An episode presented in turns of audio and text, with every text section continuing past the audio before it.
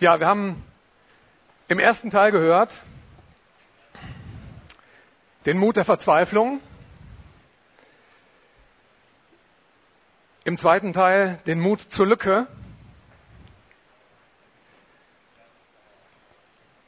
Und jetzt nur Mut, Missmut und Übermut.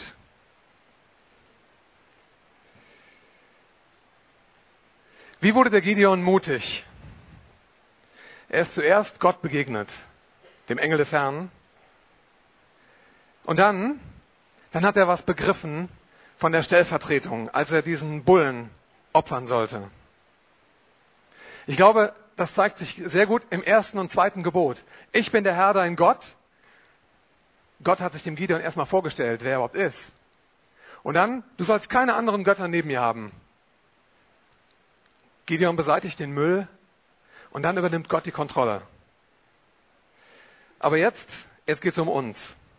Wir haben diesen kurzen Film nochmal gezeigt, weil ich glaube, das passt sehr gut auch zu uns. Im zweiten Timotheusbrief heißt es, sei ein guter Streiter Jesu Christi. Niemand, der Kriegsdienste tut, verwickelt sich in die Beschäftigungen des Lebens, lässt sich zu sehr fesseln und ablenken. Wir sahen in diesem kurzen Streifen, wie der eine seinen Kopf tief ins Wasser reinhält und nur säuft. Und der Rest ist ihm erstmal egal.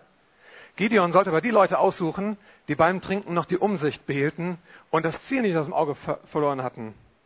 Nämlich diese Herausforderung, diesen Kampf. Seid gute Streiter Jesu Christi. Ich habe dazu ein Beispiel mitgebracht.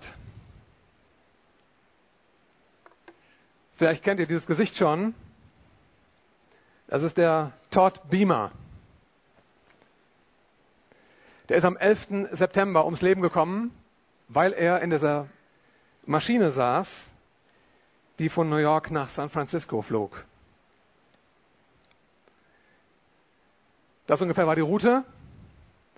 Und die Passagiere hörten im Flugzeug von den Anschlägen auf das World Trade Center und ahnten, dass ihnen das Gleiche bevorsteht, als auch an ihrem Bord Terroristen die Macht in die Hand bekamen.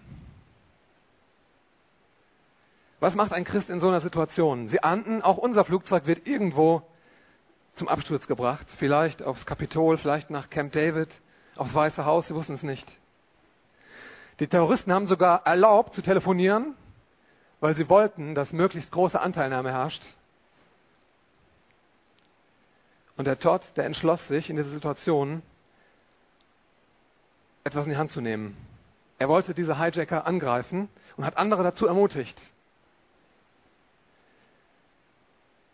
Ihr wisst, diese Maschine ist dann vor der Zeit abgestürzt wegen diesem Handgemenge im Flugzeug. Der Todd hat noch am Telefon mit einer Dame der Telefonannahme gesprochen. Er konnte seine Frau nicht erreichen und hat sie gebeten, eben noch mit ihm zu beten. Und dann hat er mit ihr das Vaterunser gebetet und im Psalm 23. Und dann hat er gesagt, sie soll doch bitte seine schwangere Frau grüßen und seine beiden Söhne. Und dann sagt er, wir werden jetzt was unternehmen. Ich weiß nicht, was dabei rauskommt. Uns trennen 30 Meter vom Cockpit. Ich weiß, dass ich hier nicht lebend rauskomme. Und dann haben ein paar Leute diese Attentäter überwältigt, aber das Flugzeug ist abgestürzt, nur nicht in dem geplanten Ziel. Das letzte Wort von Todd war Let's roll. Und das heißt so viel wie Los geht's, auf geht's. Die Maschine ist dann in der Nähe von Pittsburgh in Shanksville, Pennsylvania eingeschlagen. Und diese Familie hat ihren Vater verloren. Viele andere Fluggäste kamen ums Leben. Und seine Frau hat ein Buch geschrieben, Let's Roll, auf geht's. Der Untertitel heißt, glaube ich, gewöhnliche Leute mit außergewöhnlichem Mut. Jetzt weiß ich, diese Geschichte, die hat überhaupt nichts mit dir zu tun. Das ist völlig abgehoben. Das ist sehr pathetisch, sehr amerikanisch. Das ist lebensfremd, oder? Nicht ganz. Auch hier in Deutschland gibt es muslimische Schläfer, die nur auf ihr Attentatssignal warten. Aber ich glaube, das ist nicht unser Problem. Das macht mir gar nicht große Sorge. Eine viel größere Sorge macht mir, dass es viel mehr fromme Schlafmützen gibt. Christliche Schläfer, die unaktiviert irgendwo ihr Dasein fristen. Wer muss kommen, um dich von deinem Dornröschenschlaf wachküssen? Bei Gideon war es dieser Engel, der ihn aufforderte, geh hin, in deiner Kraft, rette Israel. Und der Gideon war bereit, das Beste zu geben und hat dann Gottes Antwort gehört. Die Fehler sind immer noch drin. Übrigens habt ihr gemerkt, in dieser Geschichte läuft eigentlich alles falsch. Erstens mal, ein Mann kocht. Ne? Dann, anstatt dass er in einer, auf einer Tenne drischt, steht er in einer Kelter und anstatt dass nachher auf einem Tisch serviert wird, wird auf einem Felsen serviert.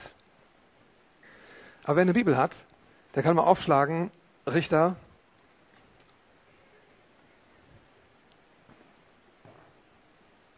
Kapitel 7, Vers 25.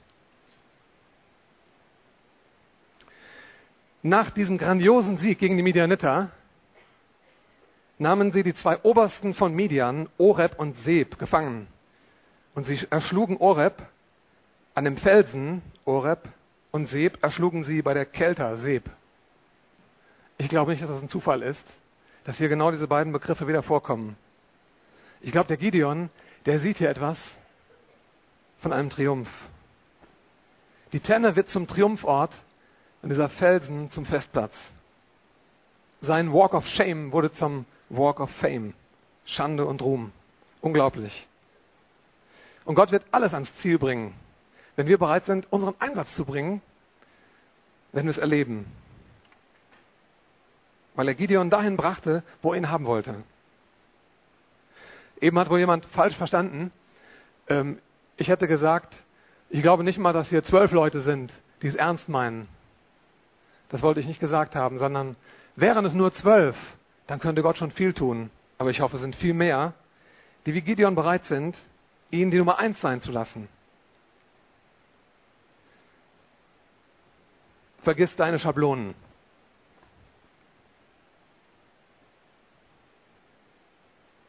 Ja, aber jetzt die Frage. Du selbst, wie bist du gerade drauf? Gleichst du eher einem leeren Gefäß, innerlich leer und kalt? Dein einziger Inhalt bist du selbst. Oder bist du diese Art von Christ, die zwar Jesus in sich haben, dieses Licht, aber ohne Wirkung? Oder leuchtet diese Fackel schon? Bist du ansteckend? Bist du ermutigend? Wir haben bei Gideon gesehen, Gott hat ihn nach und nach dahin gebracht. Mutig sein heißt, sich mehr von Prinzipien leiten zu lassen als von Gefühlen oder Launen. Und ich glaube, das ist unser größtes Problem. Ich erlebe am Tag 30, 35 Frustrationen, oder? Oder wie viel erlebt ihr? Mindestens. Du stehst auf und auf dem Klo ist die Rolle leer. Das ist die erste. Oder du gehst an den Schrank und siehst, deine Lieblingsklamotten sind gerade in der Wäsche. Das ist die zweite.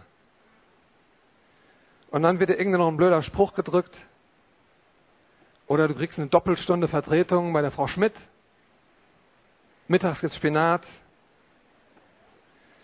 Und dann bricht dir auch noch ein Fingernagel ab.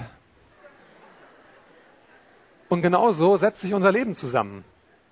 Aus Frustrationen. Aus Misserfolgen. Und morgen wirst du wach und dann sind schon wieder die Jugendtage vorbei. Und schon wieder eine Frustration. Und wie oft habe ich die Nase voll? Wie oft bin ich frustriert, deprimiert? Und das ist eigentlich das Thema des dritten Teils. Wie kriegt man dann wieder Mut, wenn man total entmutigt ist? Wenn man so richtig Keule gekriegt hat?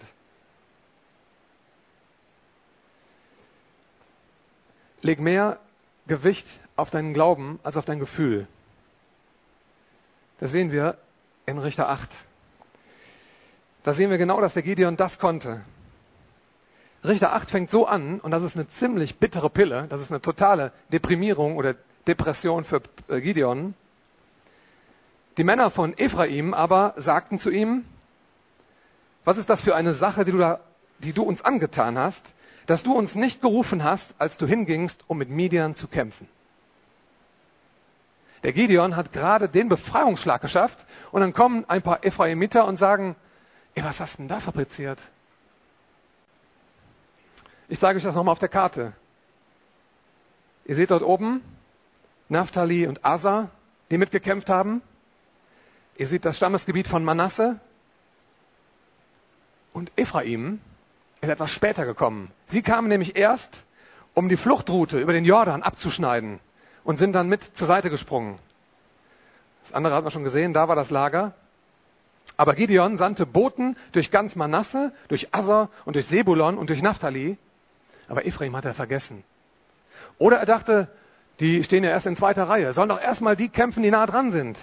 Warum Ephraim? Vielleicht war es ein Fehler von Gideon. Vielleicht hat er es einfach nur versäumt. Auf jeden Fall, sein Sieg wird prompt fehlinterpretiert. Was hast du uns da angetan?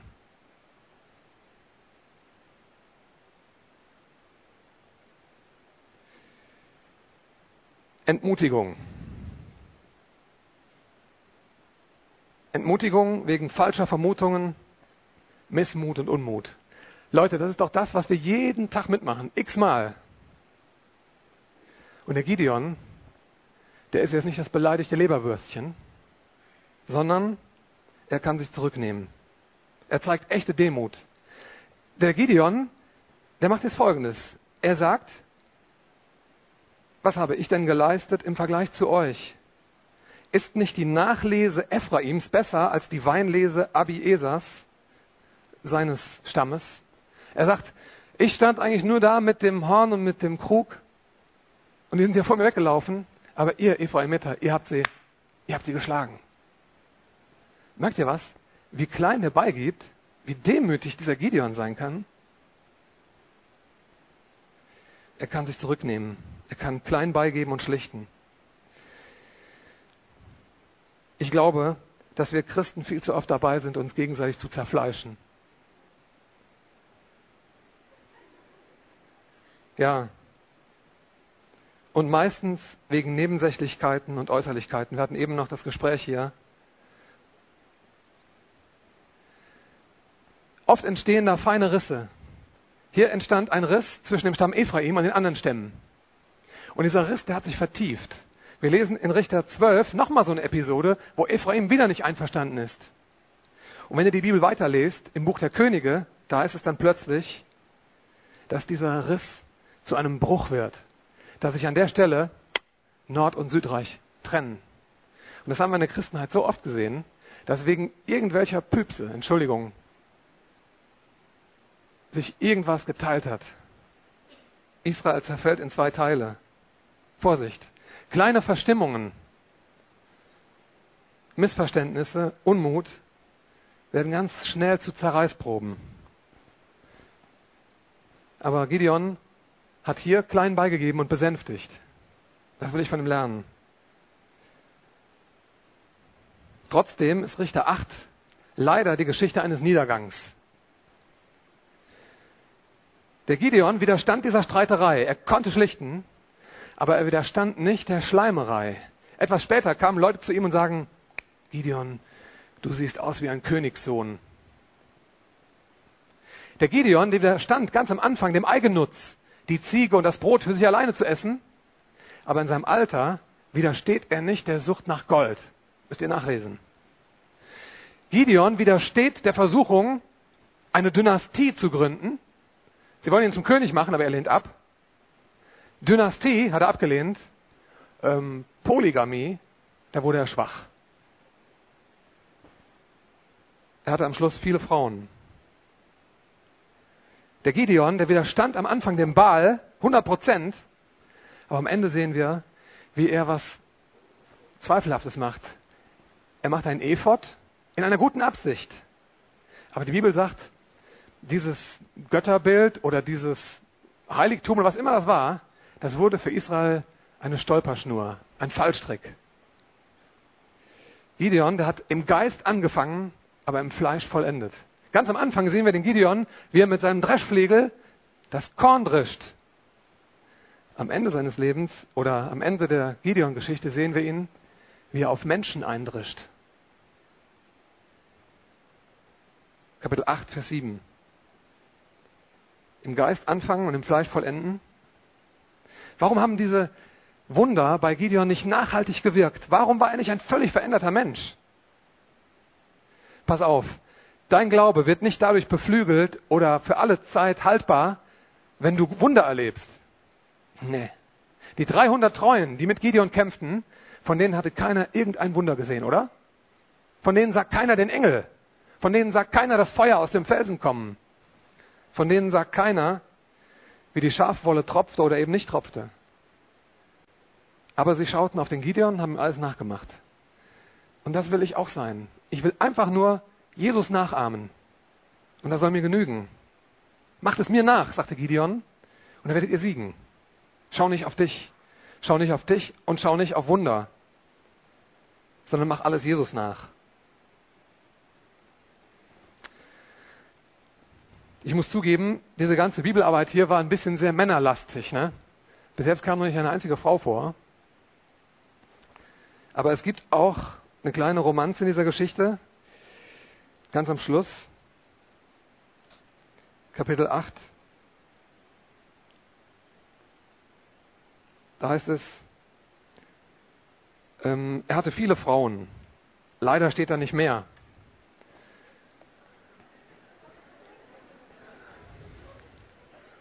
Ich weiß doch, was das Thema dran ist. Aber hier steht nichts.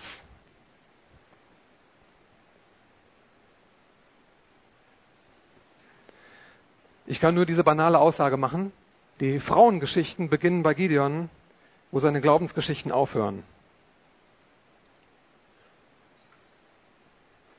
Der Markus Wesch hat mal gesagt, äh, der Simson, der wurde vom Volksheld zum Weiberheld. Ne? Und Gideon ist ähnlich. Und mein Wunsch ist nur der, besonders ihr Jungs, macht Glaubenserfahrungen, bevor ihr andere Erfahrungen macht.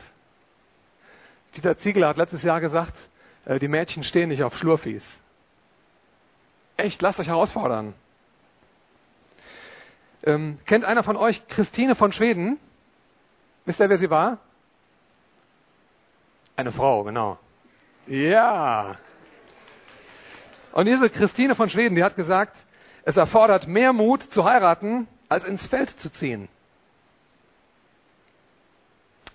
Und deshalb wenn du einen Ehetauglichkeitstest machen willst, dann beweis erstmal, ob du auch im Glauben mutig bist. Sammel da ein bisschen Kampferfahrung.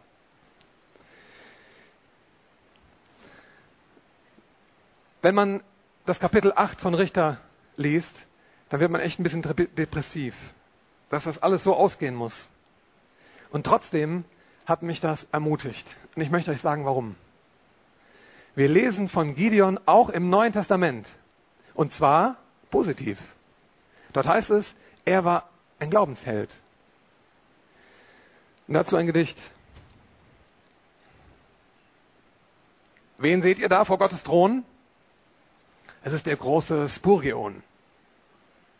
Wen wundert es, dass er dort ist? Er war ein heldenhafter Christ. Wen seht ihr da noch vor dem Thron? Den unvollkommenen Gideon was er dort neben Spurgeon tut, doch irgendwie macht mir das Mut. Wen seht ihr weiter bei dem Thron? Er mich, sein Kind, dank Adoption. Denn seine Gnade hält mich aus und bringt mich bis ins Vaterhaus. Es liegt nicht an deinem Wollen oder Laufen, sondern es liegt an dem begnadigenden Gott. Ich glaube, das ist die Aussage in Richter 8.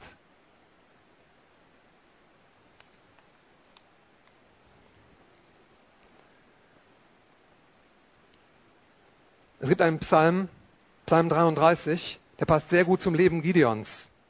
Der König siegt nicht durch die Größe seines Heeres. Ein Held befreit sich nicht durch die Größe seiner Kraft. Und ein Trug ist das Ross, wenn Rettung nötig ist. Und mit seiner Kraft mit seiner großen Kraft rettet es nicht. Siehe, das Auge des Herrn ruht auf denen, die ihn fürchten und die auf seine Gnade harren. Wieso kam der Engel ausgerechnet zu Gideon zu Besuch?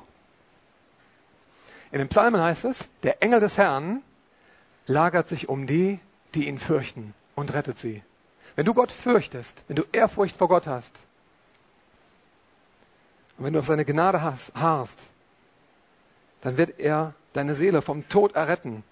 Er wird dein Leben erhalten in Hungersnot. Und das ist jetzt der Wunsch auch für euch. Unsere Seele wartet auf den Herrn. Unsere Hilfe und unser Schild ist er. Denn in ihm wird unser Herz sich freuen, weil wir seinem heiligen Namen vertrauen. Psalm 33, 16 bis 21. Ich glaube, dass der Traum, den dieser Medianiter in diesem Lager hatte, dass dieser Traum eine Rolle spielen wird für unsere Zukunft. Ich glaube, dass das ein Miniaturfahrplan ist für das, was bald kommen wird. Die Midianiter saßen damals in der Ebene Jezreel. Und wenn ihr die Offenbarung lest oder die prophetischen Abschnitte im Alten Testament, werdet ihr feststellen, dass sich dort am Ende der Zeit die Völker sammeln werden gegen Israel.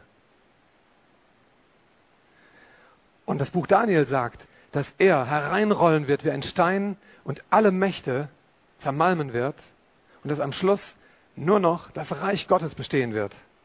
Das alles spielt sich dort ab, an dieser Stelle, wo auch Gideon diesen Sieg errungen hat. Bei Gideon lesen wir, dass er anschließend die Halbmonde einsammelt, die an ihren Kamelen waren. Interessant.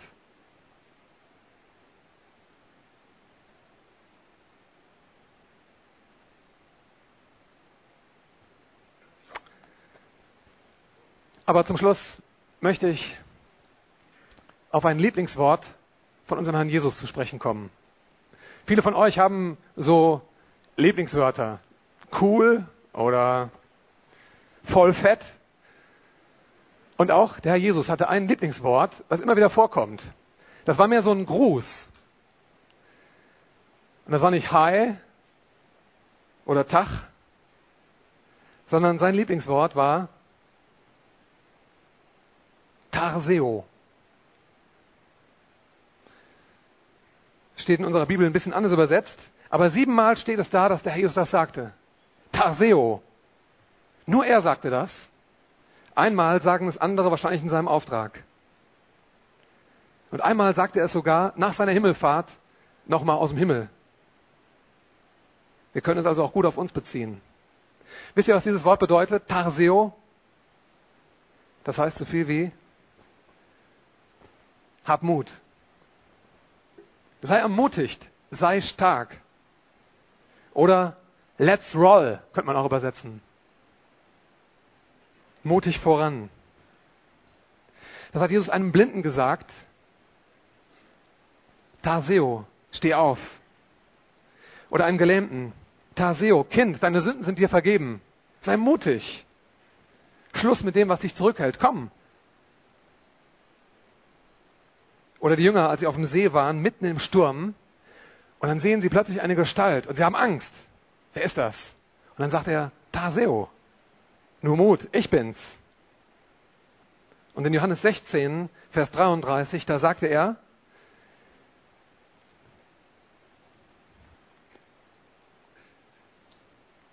in der Welt habt ihr Angst, Taseo, ich habe die Welt überwunden. Sei mutig, nur Mut, ich habe die Welt überwunden. Und zum letzten Mal lesen wir dieses Wort in der Bibel, als er Paulus im Gefängnis sitzt und weiß, das ist sein Abschied. Tags vorher hätten sie ihn beinahe zerrissen bei so einem Volksaufstand und er sitzt in seiner Zelle, er schläft nicht, er ist völlig entmutigt und plötzlich steht es da, stand der Herr bei ihm, so wie damals der Engel neben Gideon war. Und dann sagt der Herr Jesus zu ihm, Taseo, sei guten Mutes, Paulus.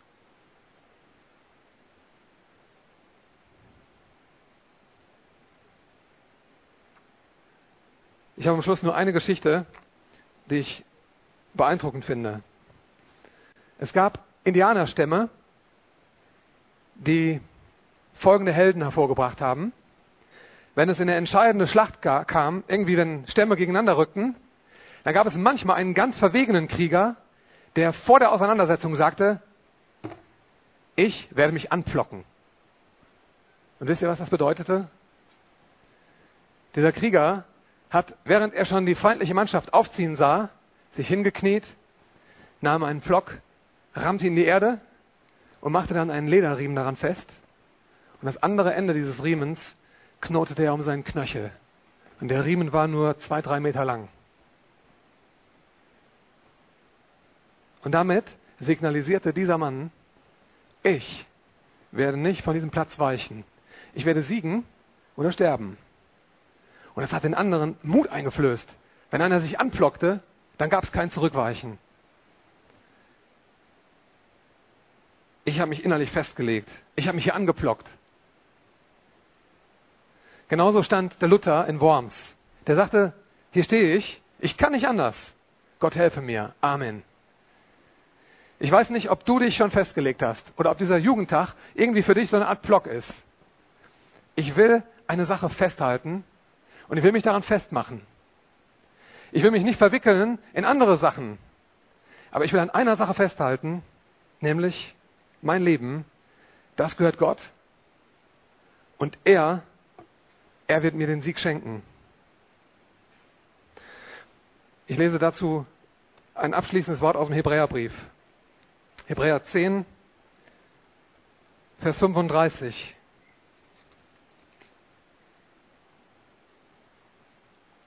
Werft nun eure Zuversicht nicht weg. Das haben 30.000 Krieger gemacht von Israel. Sie sind weggelaufen.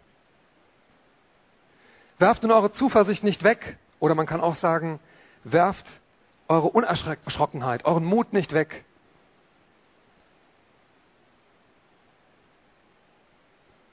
Weil er eine große Belohnung hat. Denn Ausharren habt ihr nötig, damit ihr, nachdem ihr den Willen Gottes getan habt, auch die Verheißung davon tragt. Denn noch eine ganz kleine Weile und der Kommende wird kommen. Ich glaube, dass wir auch bald diese Posaune hören werden, so wie damals die Männer Gideons. Dieses Signal zum Aufbruch. Und der Kommende wird kommen und nicht säumen. Mein Gerechter wird aus Glauben leben. Und wenn sich jemand zurückzieht, wird meine Seele kein Wohlgefallen an ihm haben. Nicht zurückweichen. Hab Mut. Taseo. Wir aber sind nicht von denen, die zurückweichen zum Verderben, sondern von denen, die glauben zur Gewinnung des Lebens.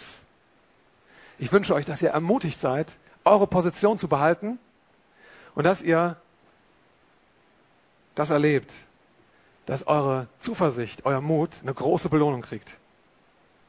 Ich danke sehr, dass ich hier sein durfte und ich danke auch sehr den Veranstaltern für die Riesenmühe, die sie sich gemacht haben.